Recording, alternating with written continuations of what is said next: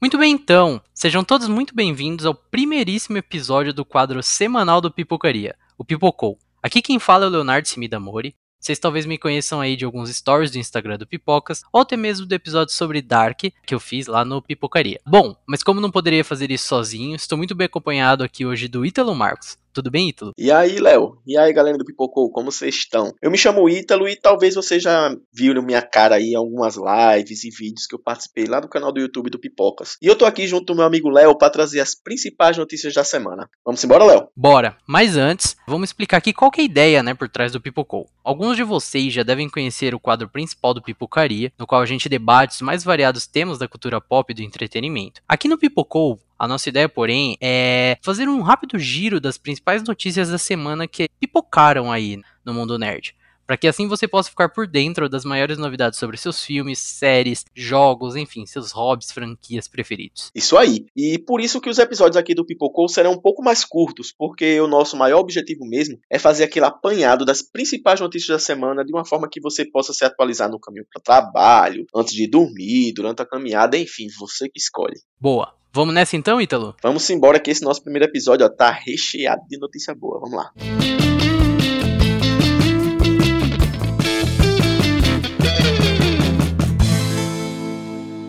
E já começando com coisa muito boa, porque falar de Marvel, né, é falar de alegria, é falar de felicidade. A Disney divulgou durante o Super Bowl um novo trailer de Falcão e Soldado Invernal, próxima série aí do MCU no Disney Plus. Com a nova prévia, a gente já consegue sentir bem qual que vai ser o clima da série, né?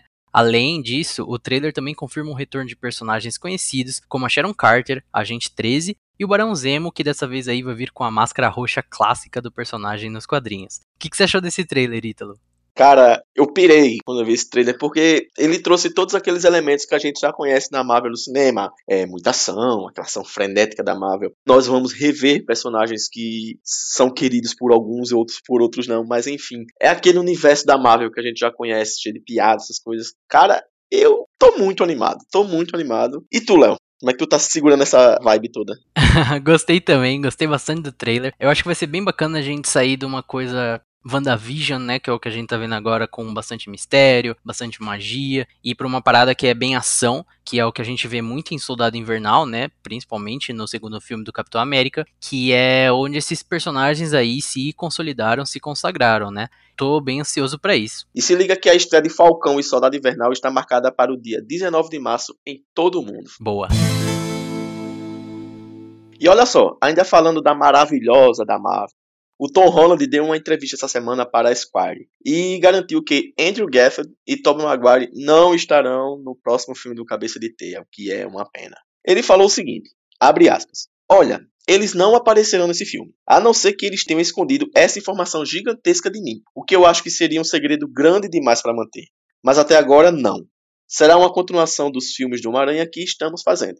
Então, Léo, você acha que realmente isso é verdade ou Tom Holland está escondendo alguma coisa da gente? Cara, mentira, né? Mentira da boa. Cara, eu acho muito difícil que esses nomes aí, Andrew Garfield e Tom Maguire, não apareçam nesse filme. Até mesmo porque o Alfred Molina, o Jamie Foxx já foram confirmados, né? Que fizeram, respectivamente, o Dr. Octopus e o Electro, né? Nos filmes antigos do Homem-Aranha. Então a gente começa a ver algo que talvez possa vir a ser o multiverso, né? O Aranha-Verso.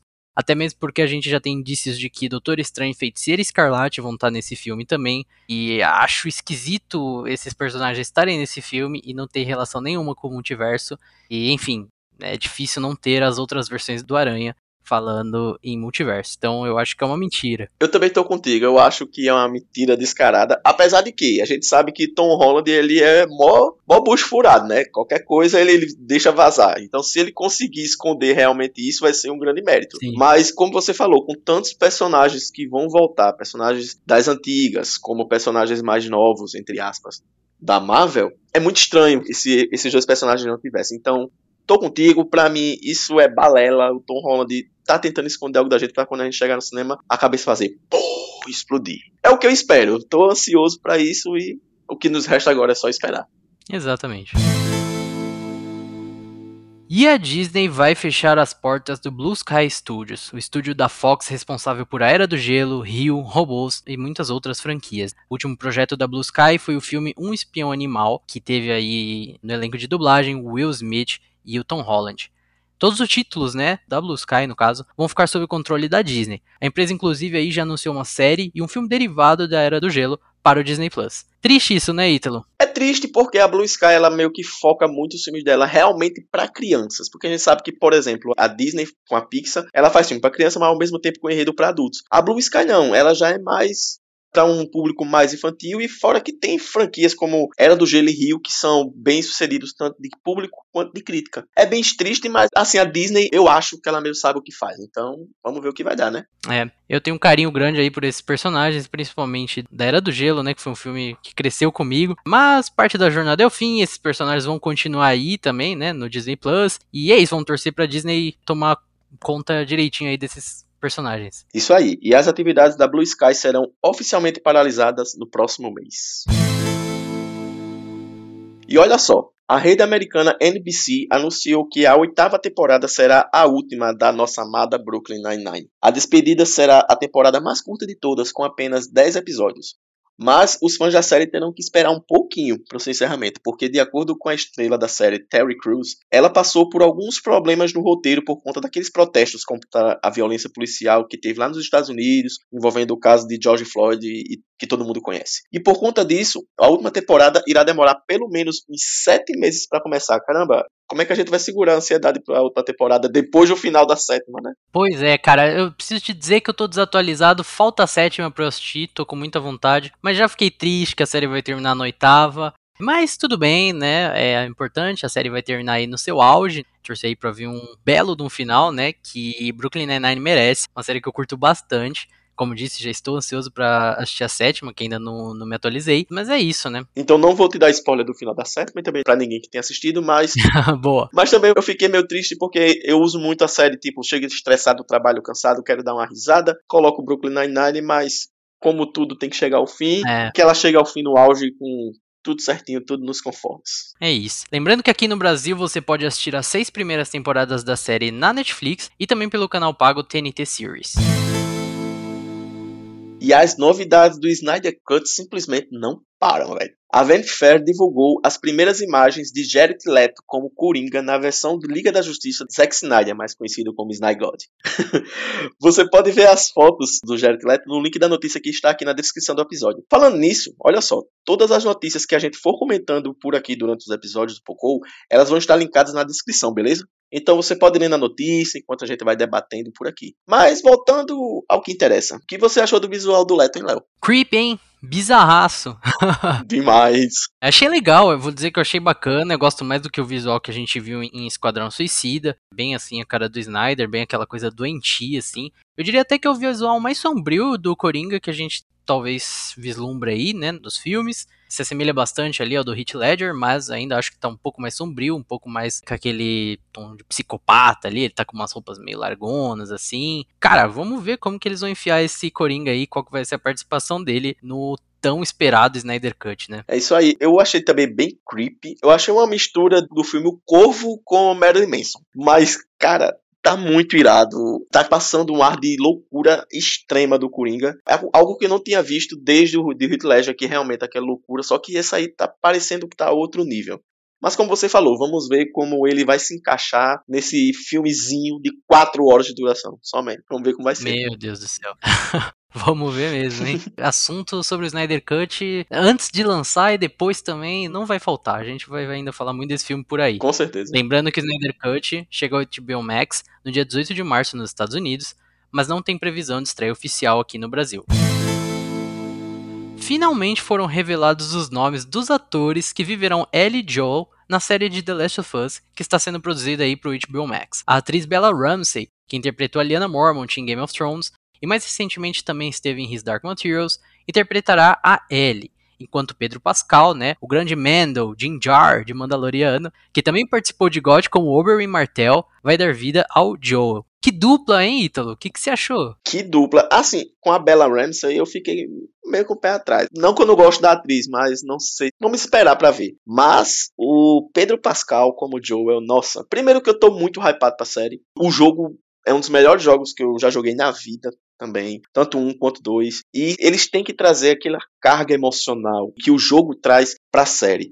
E caramba, depois do final do The Mandalorian, naquela emoção que Pedro Pascal passou, ele vai conseguir passar em The Last of Us, né? é impossível. Pedro Pascal é muito bom ator, fiquei muito animado com a escolha dele. A Bella Ramsey, eu espero que ela faça juiz a L do jogo, mas aqui hype me define, é só o que eu posso dizer. Cara, também tô empolgado pra série, apesar de ainda não ter jogado o jogo, como disse já para você anteriormente, mas ainda não tive oportunidade, mas tô bem animado pra série, né? estou familiarizado com o tema e tudo mais. Cara, gostei sim da escalação. Pedro Pascal como você disse, é um ótimo ator. Já tem aí a brincadeira que agora ele só aceita papel de pai solteiro, né? Já é o quarto aí papel que ele tá fazendo de pai solteiro, impressionante. E a Bella Ramsey, cara, eu vou dizer, pode ficar tranquilo, porque ela manda muito bem também como Liana Mormont. Gosto dela bastante. E ela já tem experiência matando zumbi, cara. Já matou muito White Walker lá em Game of Thrones, já matou gigante. Então, ela vai, vai mandar bem, sim. Acredito que sim. Então, vou confiar na sua palavra.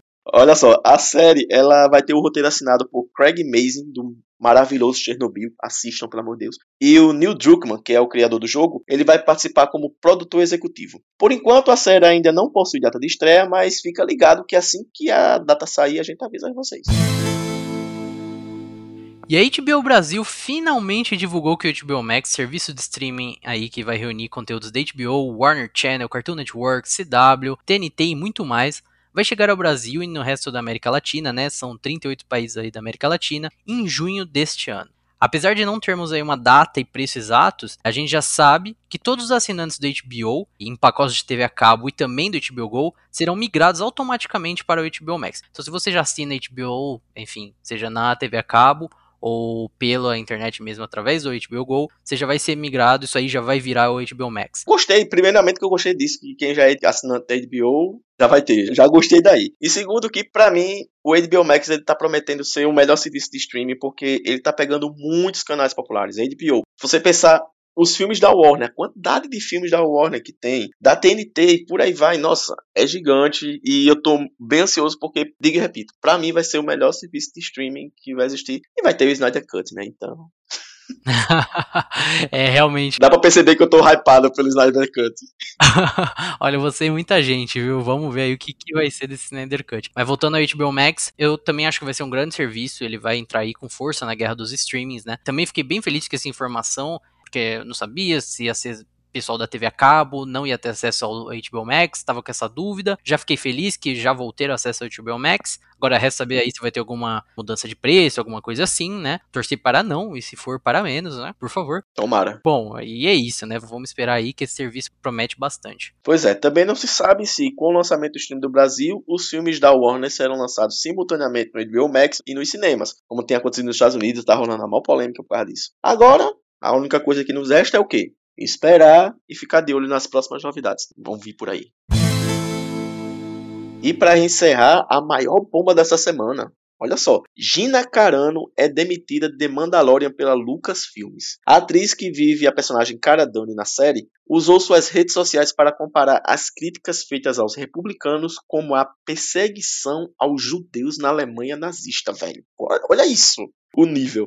O estúdio classificou as publicações da atriz como, abre aspas, abomináveis e inaceitáveis. Tenso isso, hein, Léo? Tenso, tenso, cara. Mas agiram certo, já vai tarde. Enfim, umas ideias aí extremamente questionáveis. Ficamos sem aí a personagem na série, que era uma personagem, admito que interessante, bacana, uma mulher aí bem forte, empoderada ali na série. Só que a gente, na verdade, não sabe, né, se vai ficar sem ela. Pode ser que alguém venha pra tomar o papel dela. Eu acho difícil, eu acho que de fato ela vai ser cortada da série, a Cara Dune. Mas enfim, né? Vamos esperar agora para ver como eles vão fazer. É uma pena se ficarmos sem a personagem, repito aqui, sem a personagem, mas é isso, né? É uma pena mesmo ficar sem a personagem, claro, porque a atitude que ela fez é totalmente abominável e inaceitável, como o próprio estúdio colocou, porque você comparar qualquer coisa aos judeus na Alemanha nazista é algo que não tem com que se comparar. Foi muito sem noção, isso que ela falou não tem cabimento. O estúdio fez mais do que certo em tirar e é uma pena ficarmos sem a personagem, porque, como você falou, ela é forte, ela é empoderada, ela é aquela mulherona, que a gente fala, aquele mulherão que a gente fala.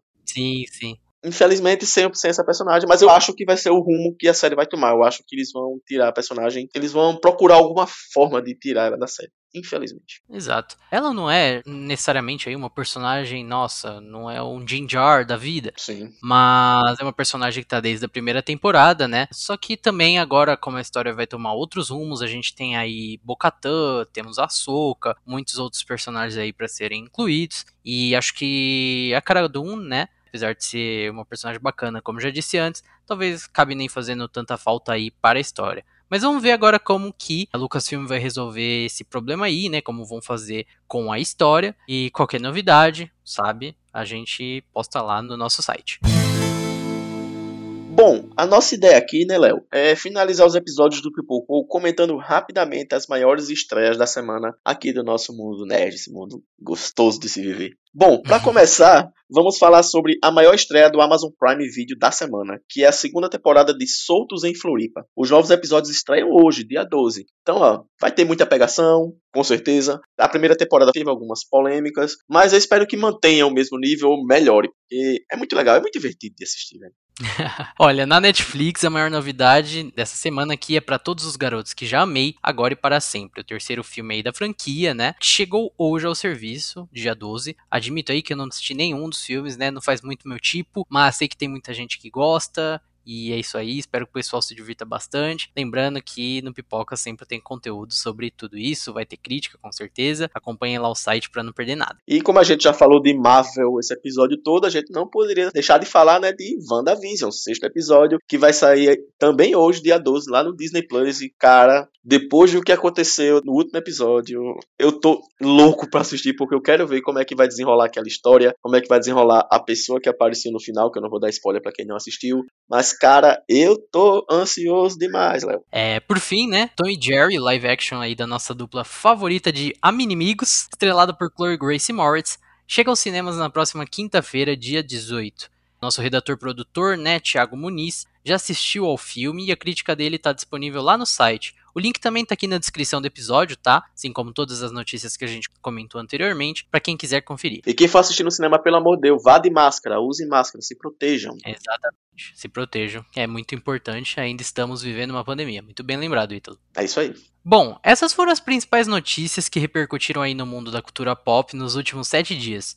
Esperamos que vocês gostem desse novo formato e que o Pipocou seja útil para manter vocês atualizados sobre as maiores nerdices do dia a dia. Isso aí. E lembrando que todas as notícias que nós comentamos, como eu já falei anteriormente, elas vão estar linkadas aqui na descrição do episódio e que vocês podem conferir todas as novidades, projetos do Pipocas Clube lá no nosso site pipocasclube.com.br. Lá você encontra todos os nossos perfis, as principais redes sociais, além do nosso canal do YouTube e, é claro, o nosso podcast chefe, o Pipocaria. Muito obrigado então pela sua audiência e não deixem de comentar o que vocês acharam desse novo formato em nossos canais, ok? Vamos ficar esperando o feedback de todo mundo. É isso aí, galera. Valeu e até a próxima.